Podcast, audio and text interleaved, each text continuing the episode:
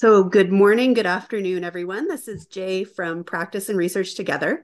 I want to thank you all for joining us today for our webinar entitled Challenging Attitudes in the Assessment of Safety for Children Who Live with Violence. So, welcome all. It's me while I move forward here.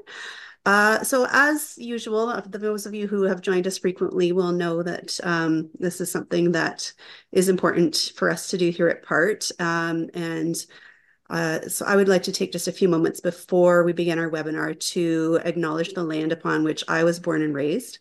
Uh, this land is called Thundering Waters. Now we call it Niagara Falls.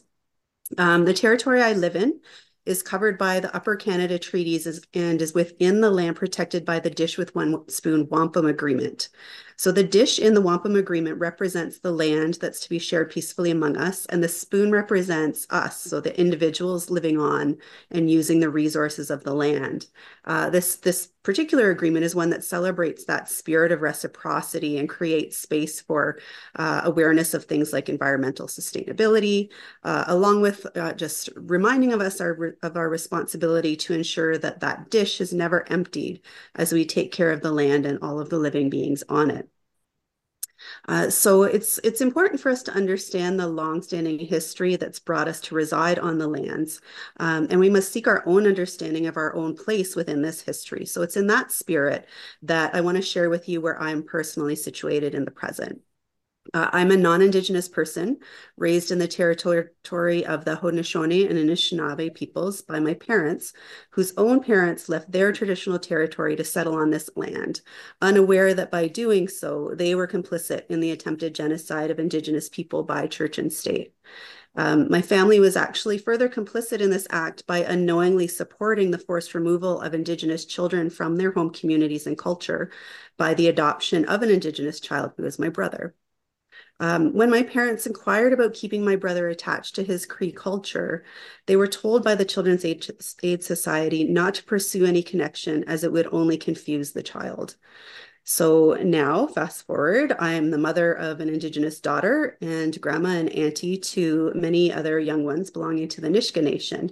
And it's now through that lens that I witness how intergenerational trauma and residential school uh, has impacted the Indigenous community at large, as well as my own family, um, and how important the reclamation of traditional ways of knowing and being really are, either through language or ceremony uh, or food sovereignty or land back.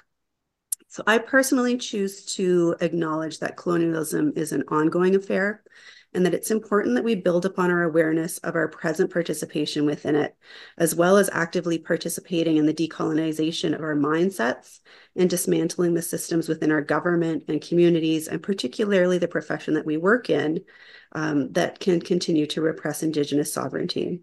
Uh, today, I encourage every non-Indigenous person to take some time to reflect on the privileges afforded uh, to them by colonialism and also consider what action can be taken in your own home, in your workplace, and in the community to support reconciliation going forward.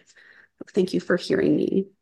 Um, moving forward, I just want to go through a few of our housekeeping rules for our new folks. Um, as usual, the PowerPoint slides for our presentation have been sent out to everyone who registered registered for the webinar. They also will be uploaded to our website after the presentation today. Um, throughout the webinar, please type any questions or comments into the chat box at the bottom of your screen. Um, we will answer any logistical questions you might have as we go throughout. And then we'll also just keep track of the questions you have for our presenter today, um, and uh, we'll we'll save them till the end of the presentation, and then we'll we'll facilitate a conversation based around your questions with our presenter. Uh, so like all PART webinars, the presentation we're doing today is recorded and then will be archived on our website. To access the recordings on the website, you just need to visit the archived webinars page under the resources tab, and you can find that just along the top of the PART web page. Um, there that you'll find the recording of the webinar, uh, an audio only version, and then also the practice points, which are just like a little one page summary that we write about the presentation, uh, as well as any special resources that our presenters might have asked us to share. We always send out a short evaluation survey to all attendees after the webinar, along with the practice points. So please take the time to fill that out. Um, we really appreciate your feedback. It's very important for us to know uh, what we're doing well and what we could be doing better. And lastly, follow us on social media. Uh, we have our resources on um, X, formerly known as Twitter, uh, Instagram and Facebook, and we often post links to relevant community resources. So also feel free to share yours with us. Uh, so also just before we begin, I want to remind everyone that here at PART, we view research as part of the process of evidence-informed practice.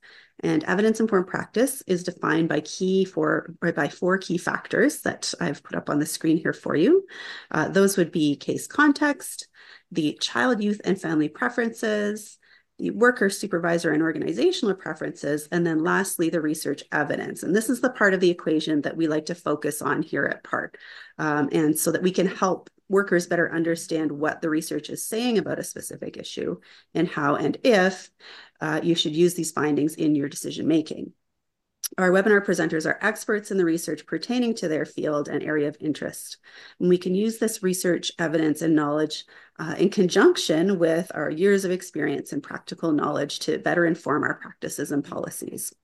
If you'd like to learn more about evidence-informed practice or evidence-informed decision-making, please visit our website. We have lots of great resources for you to access, including the EIP Academy, um, we also have some fantastic guidebooks that we um, love to love to share with all of you. So enough of me. Um, I'm excited and privileged today to be able to introduce to you our presenter, Dr. Kate Alexander. Uh, Dr. Alexander is a, the senior practitioner at the Office of the Senior Practitioner for the New South Wales Department of Communities and Justice in Australia. Uh, Kate leads the department's work to inspire, influence, and review child protection practice. And this includes child death review work, leading evidence-based child protection approaches, and facilitating learning through conferences, publications, and coaching strategies. So um, you can see why we're very excited to have her here today. Uh, Kate has a master's of social work in family therapy and has worked in the field of child protection for more than 25 years in a variety of roles, including therapeutic, casework, and management. Uh, in February of 2024, she concluded her PhD at the University of Melbourne. Congratulations. Uh, and focused on honoring resistance, understanding the impact of attitudes, and making better decisions about children who experience domestic violence. So, uh, Kate joins us today from um, the other side of the world. So, Kate, I very much appreciate you joining us at uh, a time that's less convenient for you than it is for us. Um, we're very excited to have you here, and uh, I look forward to hearing from you. So, I'll, I'll hand things over to you. Thanks so much. thank you, Jay, and welcome everybody and lovely to be with you it's um yes it's 7 30 in the morning or 7 45 now in the morning over here in sydney um, uh, yeah, and we've had a few IT issues, so it's a little bit of a stressful start, but very happy to be with you all this morning. Uh, next.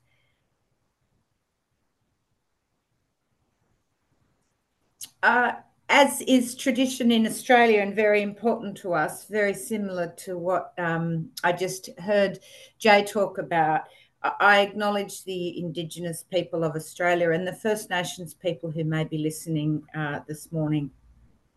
I'm coming to you from the land of the Gadigal and Wangal people of the Eora Nation in Sydney.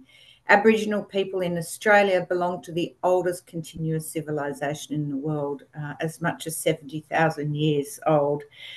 I acknowledge that uh, this beautiful land of ours was not settled on what peacefully by my white ancestors. It was taken with great force, and Aboriginal people fought for their lands in battles of unwinnable odds and they've fought for their children every day since.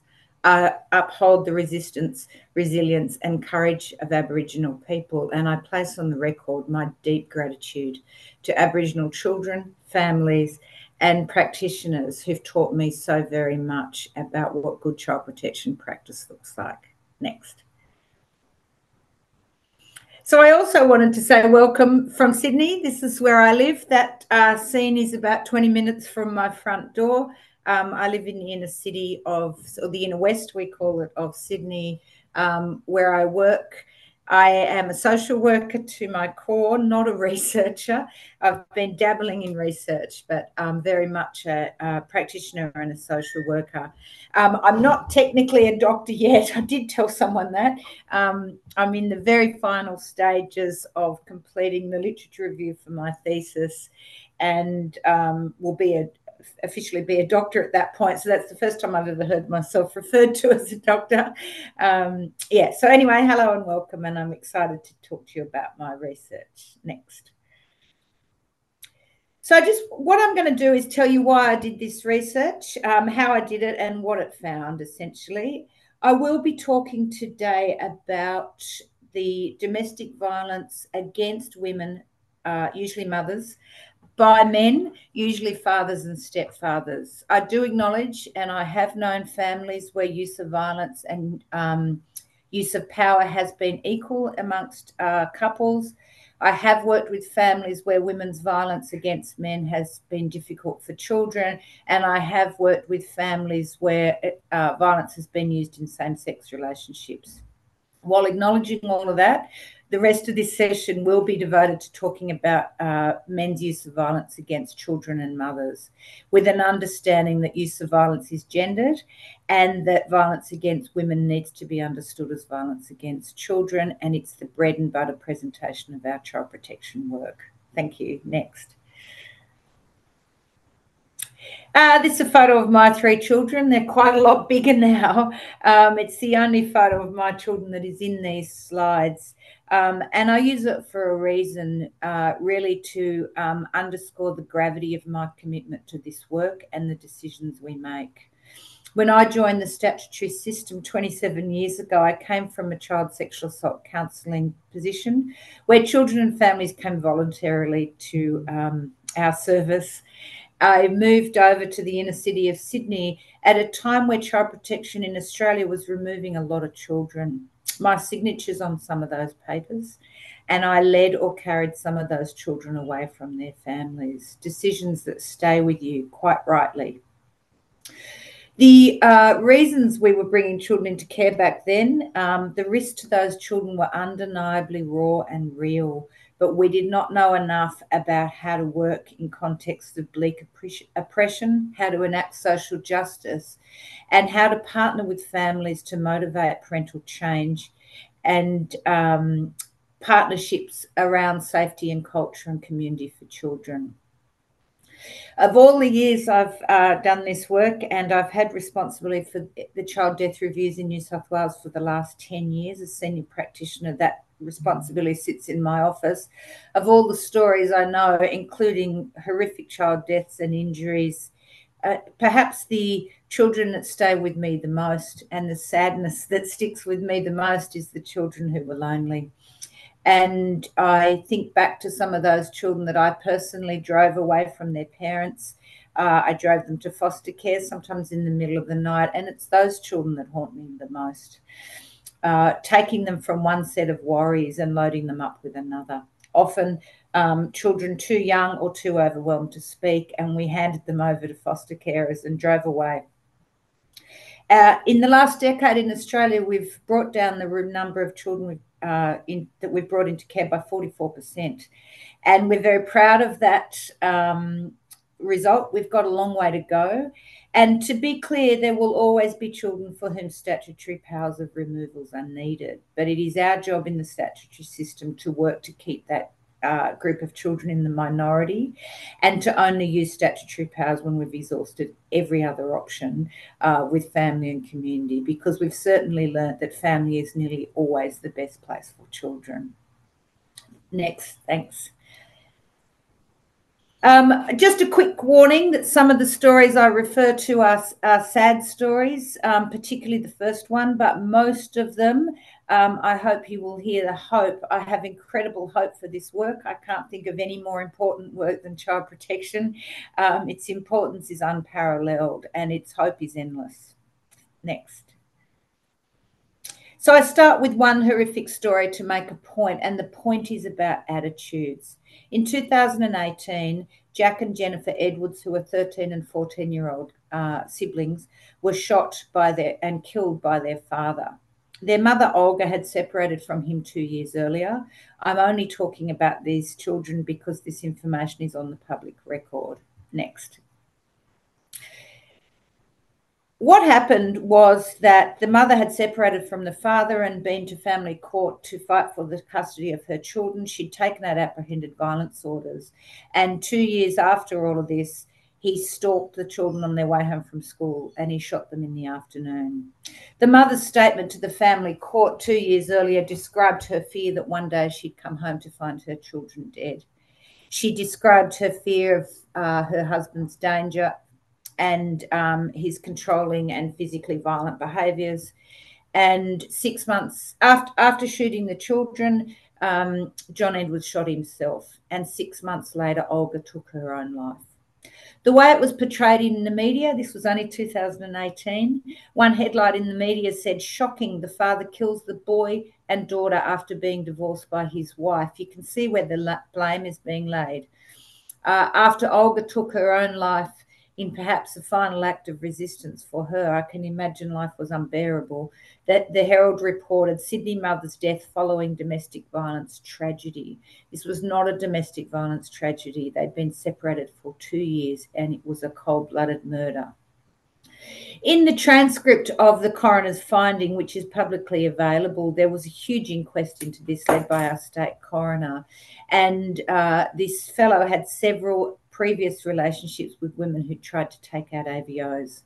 One of them was his adult daughter from a previous relationship, and the police at the time said that given her father had only made three separate attempts to contact her, an AVO would be sufficient. The prosecutor said to that adult daughter, who was clear she did not want to see her father anymore and wanted him charged with stalking her, the prosecutor said to her, Here's your father, can't you just sort this out amongst yourselves? Uh, next, please.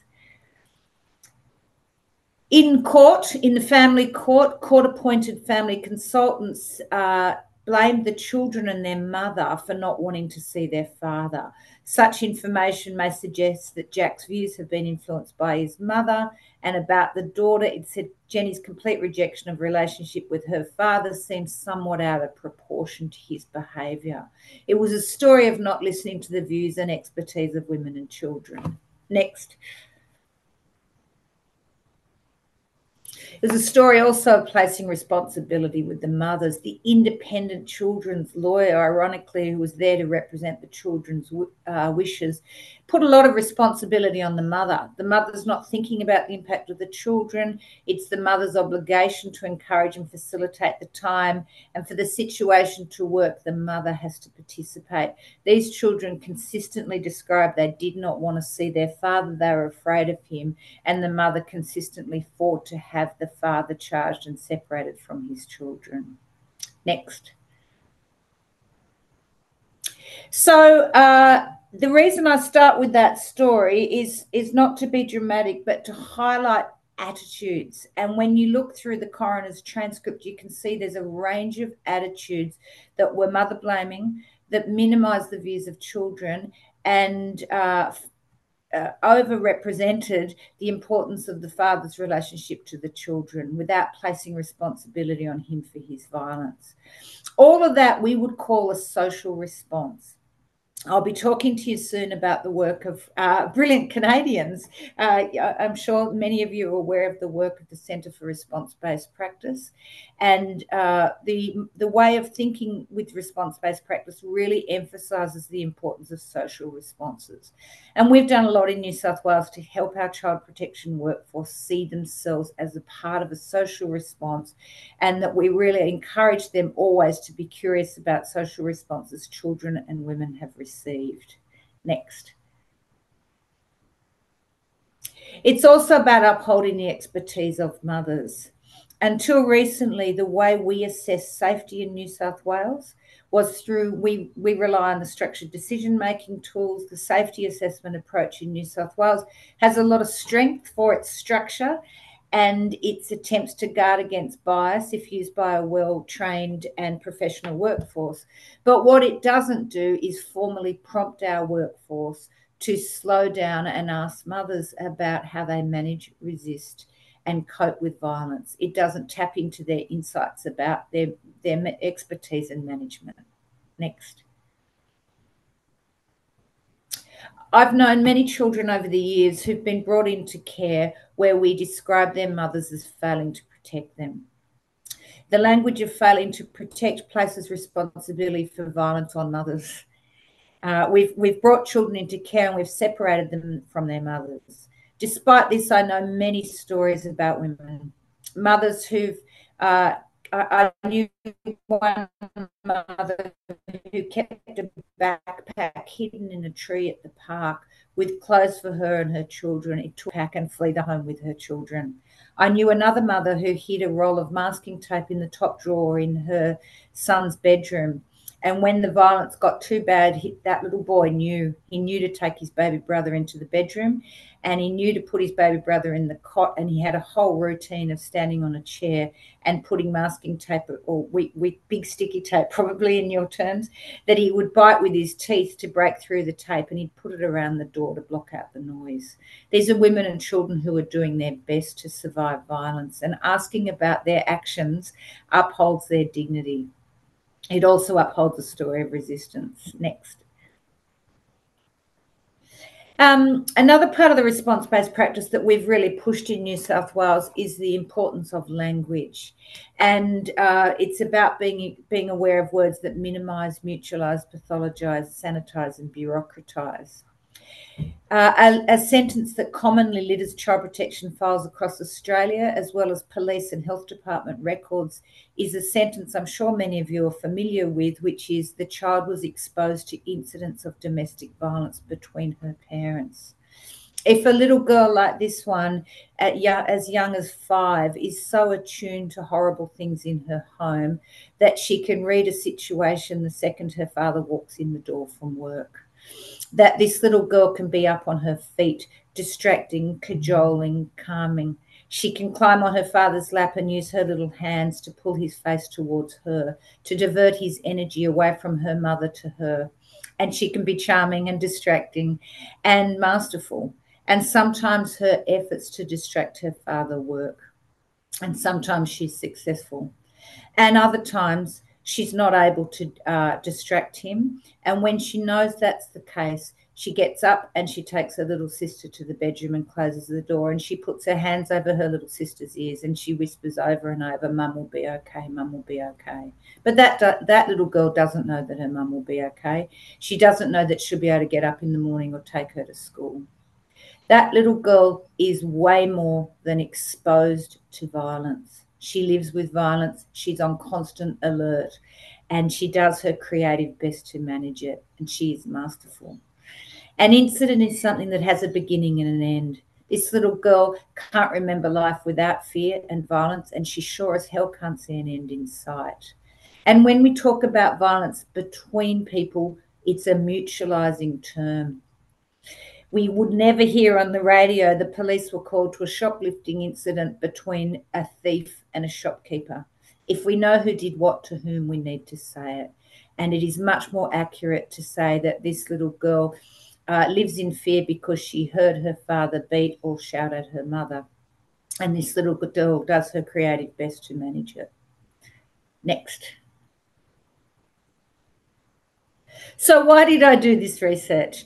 Firstly, I was in, interested in the impact of attitudes on decisions. Uh, in that circle there, you can see the New South Wales practice framework, and that's uh, we've been working really hard to improve the skills and knowledge of our workforce. We know that skills are everything in working with family, skills and ability and empathy to get families and children to talk. But what about the impact of attitudes? They're harder to teach and they're harder to measure.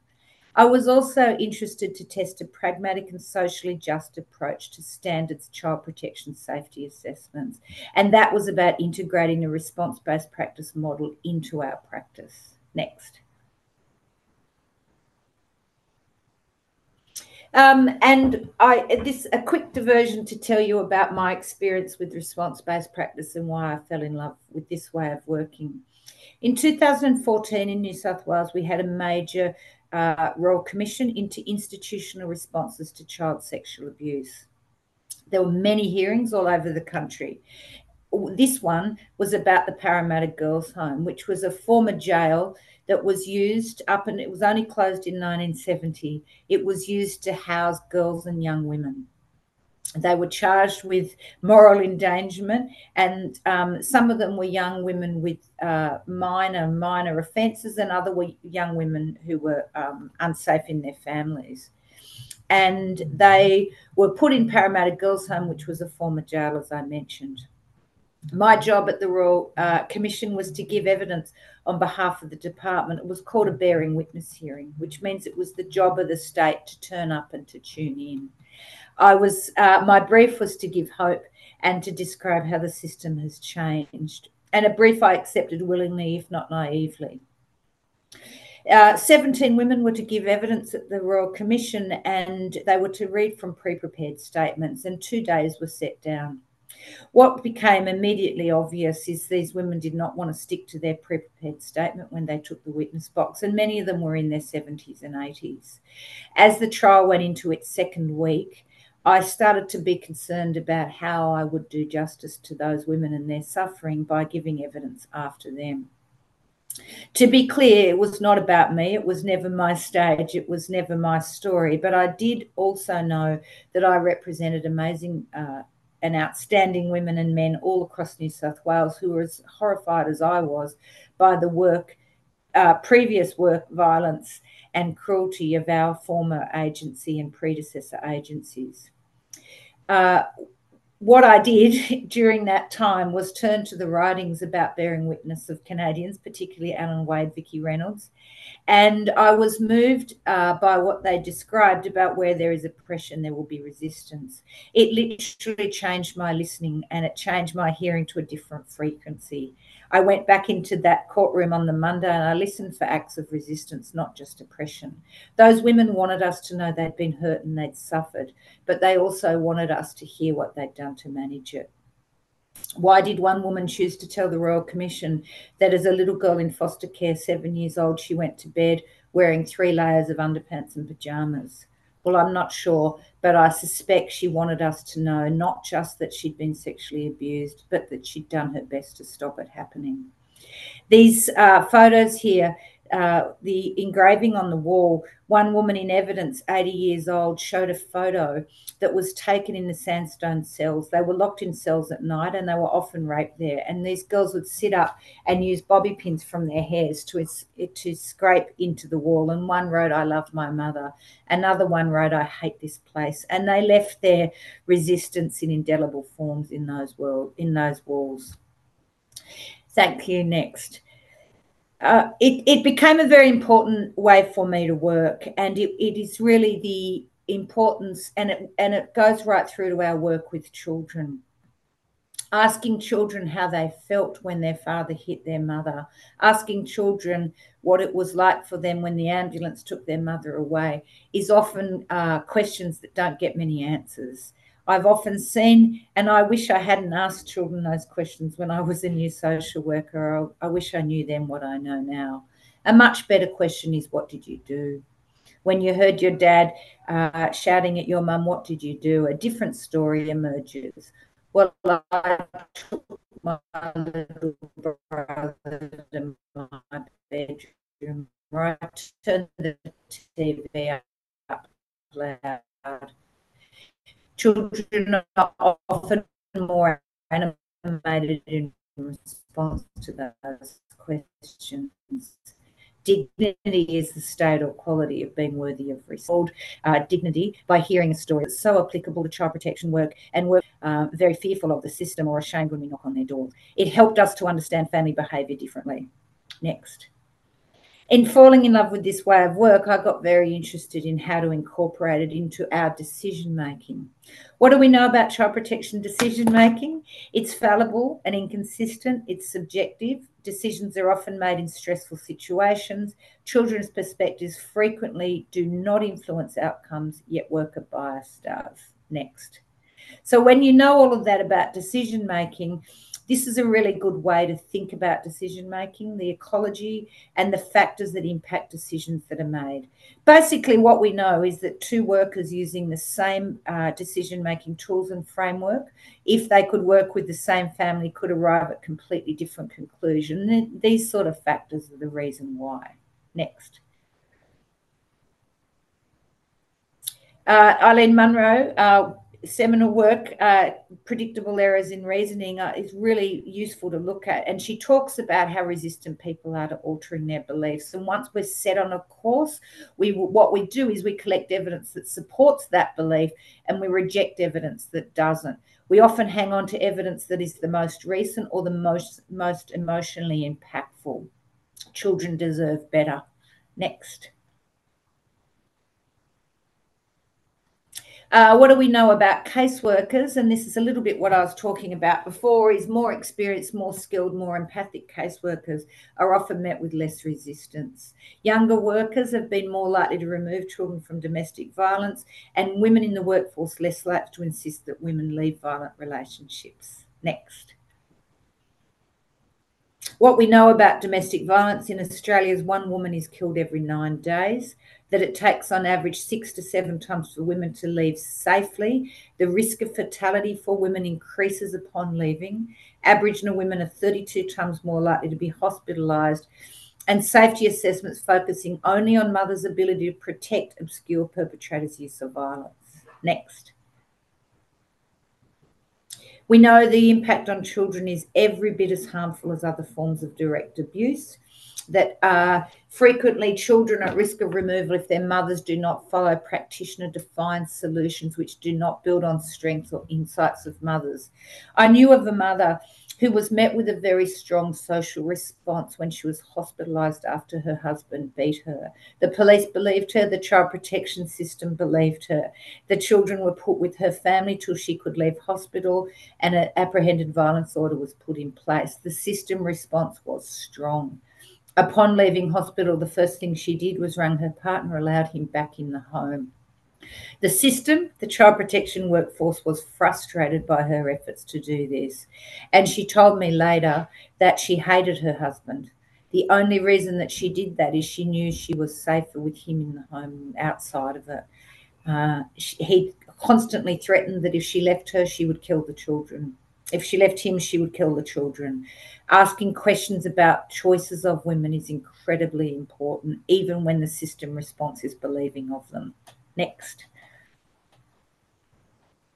Uh, when we look at attitudes, this is just an example of what we know about the attitudes of the Australian public. 91% of people believe violence against women is a problem. Only 47% think it could happen in their own town. Next. So I had three research questions, and this is uh, hard to describe in, in a short space of time, but I was interested whether integrating response based practice with SDM would shift caseworker assessments of children. I was interested in the attitudes of the child protection workforce in Australia and whether they, di- in New South Wales, sorry, and whether they differ from the Australian public. And I was interested in whether casework attitudes and beliefs impact on their decisions. Next. So, what I did is I designed a story that was actually based on a true story about these children, Jed and Lily, who were reported because of their father's use of violence against their mother. I wrote a hypothetical script, and I wrote uh, and I wrote two scripts. And uh, video A was a script about a child protection assessment interview on a Monday after these uh, children had been reported on the weekend. They'd been reported by a neighbour who'd seen the children in the backyard on a Saturday afternoon and heard the mother screaming. She called the police. When the police arrived, the mother was injured, um, pregnant, and um, the children was observed by police and ambulance to be okay, but mother was very reluctant to talk when the child protection worker went out on the Monday, the mother had a, a visible black eye, and uh, the scripts depict the interview with the mother. There had been a history of violence, and there were concerns about the children.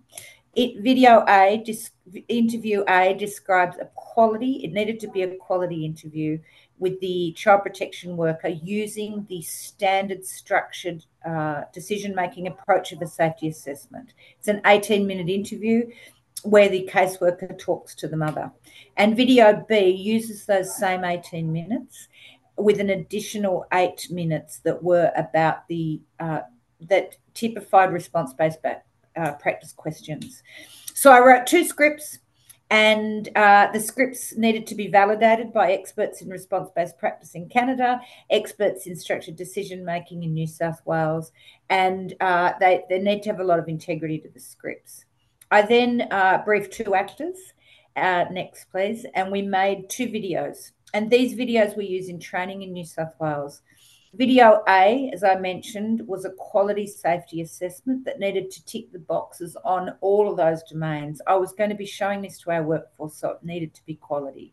Video B, next please, uh, incorporated all of video A, but it attended to response based practice. Knowing that language is central, there's power in each moment. So it broke down the violence in more detail. It asked the mother more questions about why she did certain things. The mother described uh, being choked by her partner, and the question was, What was going through your mind? The mother described her worries about her children and where they were and whether they could hear it. It um, and it covered social responses, her efforts to call the police in the past, or what she may or may not have done. Uh, next. So then what I did is this here's the filming. Um, young woman up the top played the mother, the older woman at the bottom played the uh, social worker, the child protection worker, and we filmed it in a lounge room. It was pretty low key, low budget, um, but we, as we said, we filmed two videos. Uh, next.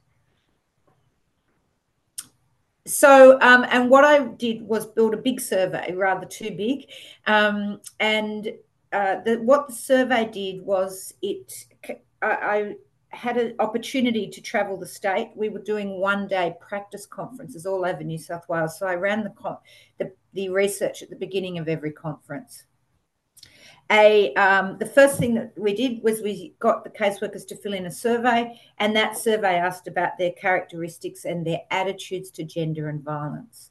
We then played them the, the video, either video A or video B, and the videos were randomly assigned um, to different groups. Everyone in one venue watched video A or B. And then they've completed the rest of the survey, um, which had questions that covered the standard domains of a safety assessment, asked to assess whether they thought the children were safe, uh, the mother's level of cooperation, etc. Next. This is what the survey looked like. Just showing you that quickly. Next, please. And this is where I went. These are places all over New South Wales. Next. And that's um, that's me on the road um, in different parts of New South Wales to very tiny country towns to very large city centres. Next.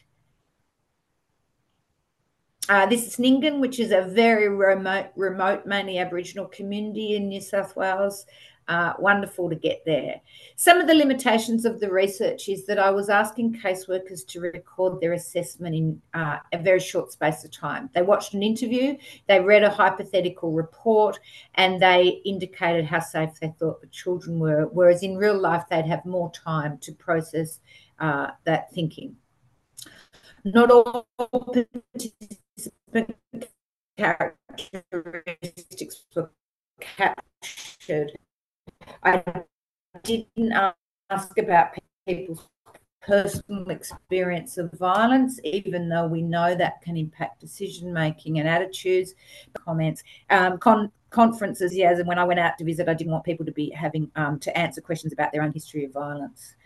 Uh, I had to do a lot of work to attend to the influence of insider status. As a researcher, as a, having a senior practice role within the system, there could be an opportunity for staff to feel pressure to uh, participate or to answer questions in a way that they thought would please me. And we did a lot in the research design to give people to opt out without me knowing about it, to keep it anonymous, to keep it voluntary. Uh, I don't think the insider status influenced because some people had attitudes that didn't please me one bit. So I don't think the social desirability factor um, was a risk to the research. Next. Uh, this is me driving all over New South Wales. One of the really reassuring moments was the participation of our workforce. My professors at university were often amazed at some venues I'd get 100% participation rate. But it was about the New South Wales workforce wanting to um, wanting to put their views and experiences on the map, and they often wrote very reassuring and supportive comments on the bottom of the research. The other reassuring experience for me was the, the young actor, the woman who played the young mother. She described to me that after being filmed in video A, she felt very flat and sad. And after being filmed in video B, where she got to describe her acts of resistance and her management of the violence, she said she felt empowered. And uh, she didn't understand anything about the research design, but that was just a reassuring comment. Next. Uh, here's the surveys. Um, I was thrilled to get 1,041 participants, and I managed to write that number myself. Thank you. Uh, this is what the two groups look like, and this is the diversity of our workforce. Um, you can you can see the range of qualifications there. Next. So what did we find? Here's a quick few things, and these ones are not published. On the bread and butter of child protection, how our staff rated the protectiveness of the mother, 55% of staff agreed. The remaining 45% of staff were polar opposite. This was bread and butter child protection work. It shows you uh, how inconsistent our thinking of a child protection workforce will be. Next. These next couple just show you um, some sense about the workforce's competence and confidence in working with violence. When working with mothers, I'm unsure how to take assessment to increase safety for her children. 35% of our staff agreed with that one. Next. When working with fathers, if I'm unable to locate him or he does not turn up for a meeting, I'm relieved. 77% of staff agreed to some extent with this comment. I remember feeling like that when I was a 24 and pretty shy You're a social worker, knocking on the door of a man who'd used violence and being relieved when he wasn't home. It's an honest answer, but it's an answer that we need to attend to. Next. And when working with fathers, I'm fearful for my own safety more than half of our workforce. How skilled, how confident, how strong will your practice be if you're fearful? Next. So the difference of eight minutes, remembering that in these eight minutes, uh, questions were not asked about how the mother protected her children, but they were asked about her insights about the violence and how she managed it. Uh, next. So what you can see is we got hugely different difference of statistical significances on the safety of the children, the cooperation of the mother, the protectiveness of the mother. In video B, 85% of our staff believe she was highly protective and the likelihood of the children entering care. The cooperation of the mother is, a, is an interesting finding. We know in New South Wales research and in other research worldwide that the perceived cooperation, willingness, and compliance of parents is often a really strong factor in child protection workforces decision making. And this worries me because our perception of how cooperative or willing people are to work with us is a very subjective one. People who are afraid of the department, who are ashamed of us knocking on their door, may respond and cope in ways that we will perceive as not cooperative. And if we see people as not cooperative, we often don't like them and we often have punitive responses rather than being curious about what is behind that behaviour. For women who live with violence, they're often in a very difficult situation. If they tell us the truth about the violence, they're scared we will take their children from us.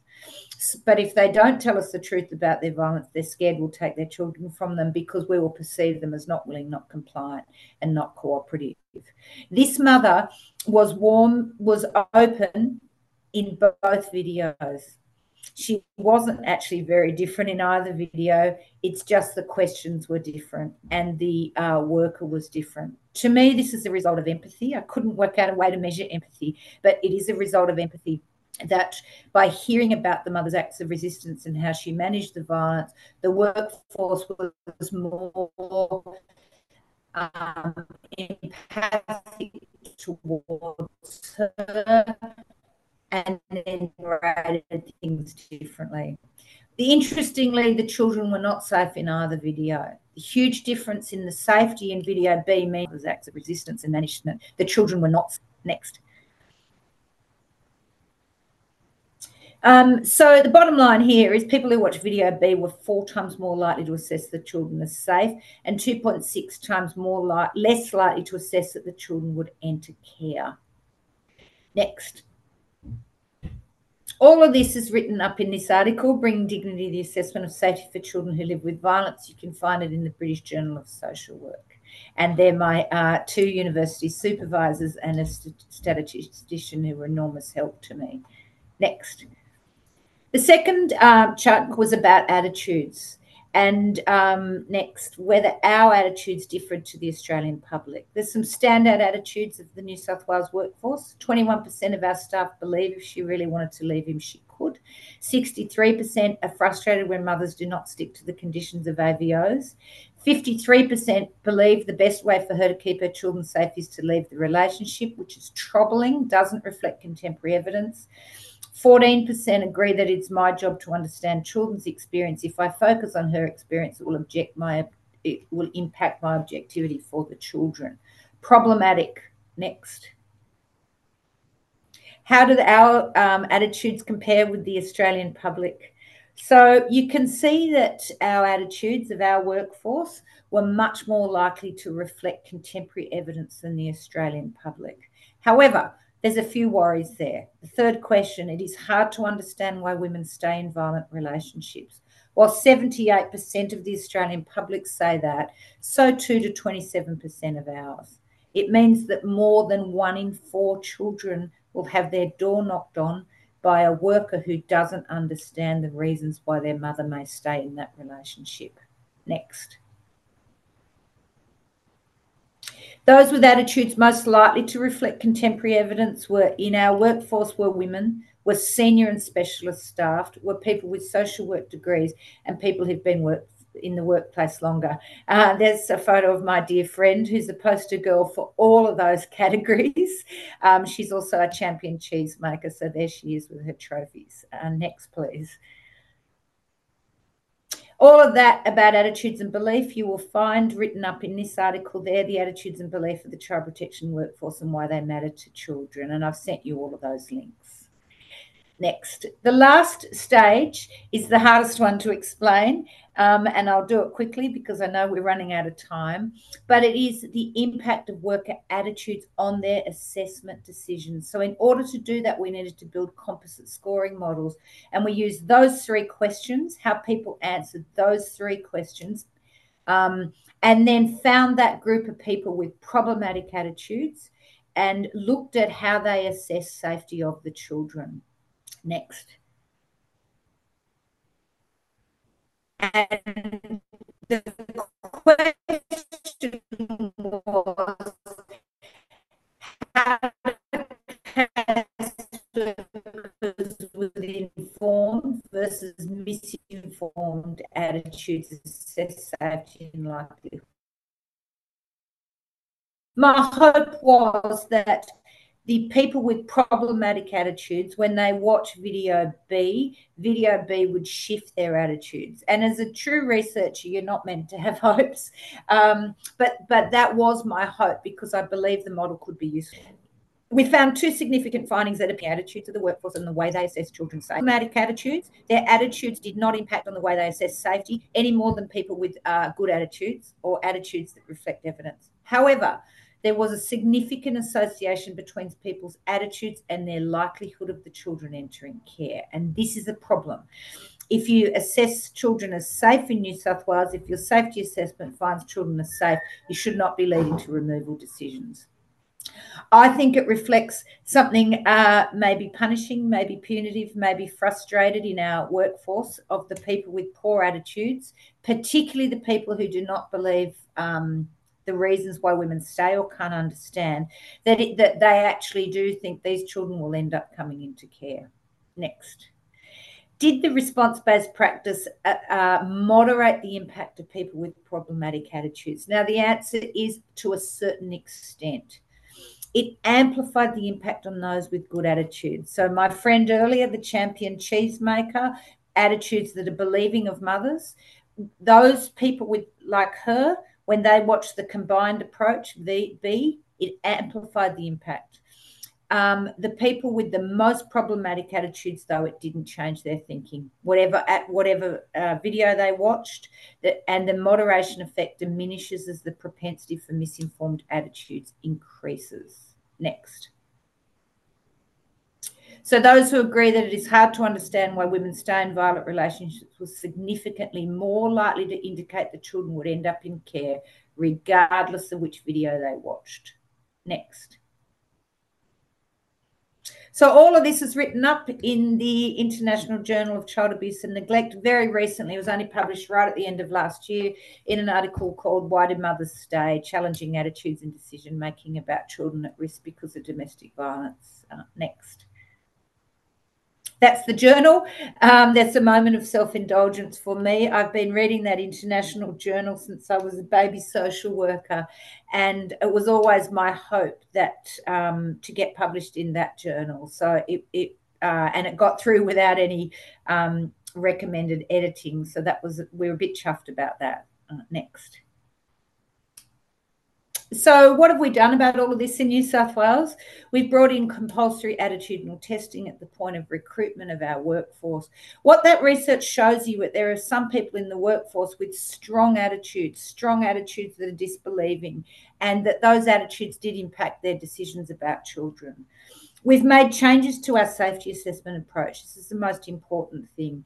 There is no formal safety assessment tool in contemporary child protection systems that formally guide and prompt the child protection workforce to slow down and focus on women's acts of resistance and all they are doing to manage and resist violence. And we now have formal prompts.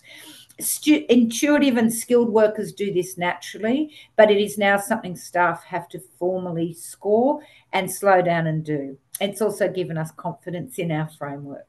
Uh, next.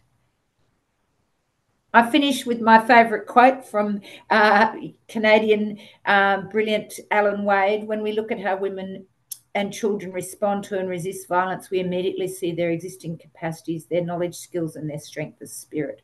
We are drawn to the ways they assert their independence and resist violence. It helps us and others to see women and children as active and responding agents rather than being passive victims of abuse. So I'm sorry I've gone over a little bit. It's a big story to tell and I've rushed bits of it, but you're welcome to follow up with the articles. Wonderful. Thank you so much, Kate. That was, uh, I'm so glad that we have the slides as well to refer back to because the amount of information you managed to pack in there, uh, I understand why you couldn't leave anything out because it's all so valuable um, and all part of the larger story. So I very much appreciate that. Uh, I also want to let folks know that the articles that um, Kate authored and mentioned within her PowerPoint will make available to you as well so that everyone has the opportunity to read that, whether you're able to access that journal on your own or not. Um, so we'll make sure that that gets out there. So, Kate, yes, we we are running out of time, but I do have a few um, questions and comments, if you don't mind. Uh, the first one was uh, just amazing how amazing it, it was to get uh, 1,041 participants in a study because um, that's something that you don't you don't see often, especially one um, that's so involved as yours. So kudos to you for that. Um, one of the questions we have is what may influence the views of those with the strong attitudes when they enter the force? Excellent question.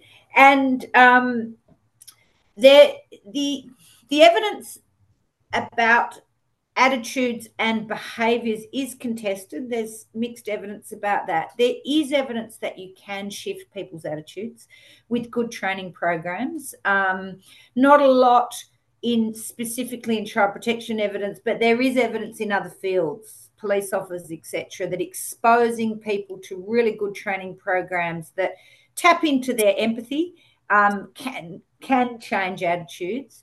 Um, but I would also say that attitudinal testing is important because some of those people in our workforce have been exposed to good quality training. They have been exposed to the stories like that all the time, and their attitudes actually didn't shift. Um, the, the other thing, obviously, is good quality supervision. Um, we've brought in group supervision in New South Wales so that people are not making decisions on their own or or other people are testing them and questioning them and getting them to reflect on why they have certain views. It could be an unconscious bias they're not even aware of. So, any opportunity to talk through, be challenged about decision making is important. Okay, thank you. Uh, and I'm noticing a theme in the questions. Um, someone uh, just questioned in our Q&A, um, are the videos available for viewing? I knew someone was going to ask about that. Um, the videos, it's, it's, they're not well, I have to check that with the woman who runs our learning branch. So we use them with new caseworkers, um, and I'll, I'll, check with her about. We we get a lot of questions, and sometimes we can send them out. But let me check that with her, and I can get back to you on that one. Okay, uh, and and to follow up on on that question, um, we had another one around has the has the research, including the videos, been translated into training tools that might be available to us? Not yet. Not yet. It has been in our own, we do a 17 week uh, course for our brand new caseworkers when they join the department. And it's certainly part of that training, but at the moment that's only an internal training. It's not it's not external. We would love we would love to develop an external package. We just haven't had the time. Okay, well, I think this is your first indicator of interest. Um, so mm-hmm. we would definitely, definitely support you on that journey. Um, and we would love to, Kate, have you back again in the future as well, just to hear more about um, the work that that you're continuing to do and how it unfolds uh, as you move forward as well. So I want to thank you so much for being here with us today on this very early morning for you um, with technology that is not always the friendliest. Um, I very, very much appreciate that uh, you've been able to and willing to share your knowledge with us today. Thank you so much. I'd love to come to Canada in person one day, so you never know. Doors open. Yes, yes. We'll, yeah. we'll, we'll work on that too. Maybe there's some collaborative things we can be talking about. All right. Well, thank you so much thank to so much. Um, to everyone, to Kate, and to all of our participants. Um, we very much value the time that you give us to um, join us to learn these um, incredible um, things that we're able to do via webinar, reaching these incredible researchers all over the world. And I just want to remind everyone that our next webinar is March 12th, and it is titled Domestic Sex Trafficking of Minors in Canada, Risks and Pathways into Entrapment. Uh, and we actually we're, are also releasing a new particle tomorrow, which is entitled The Intersection of Child Welfare and Sexual Exploitation of Male Minors. So keep an eye on your email inbox for that resource coming your way. And with that, I'll bid you all a good day and uh, until next time. Thanks so much, folks.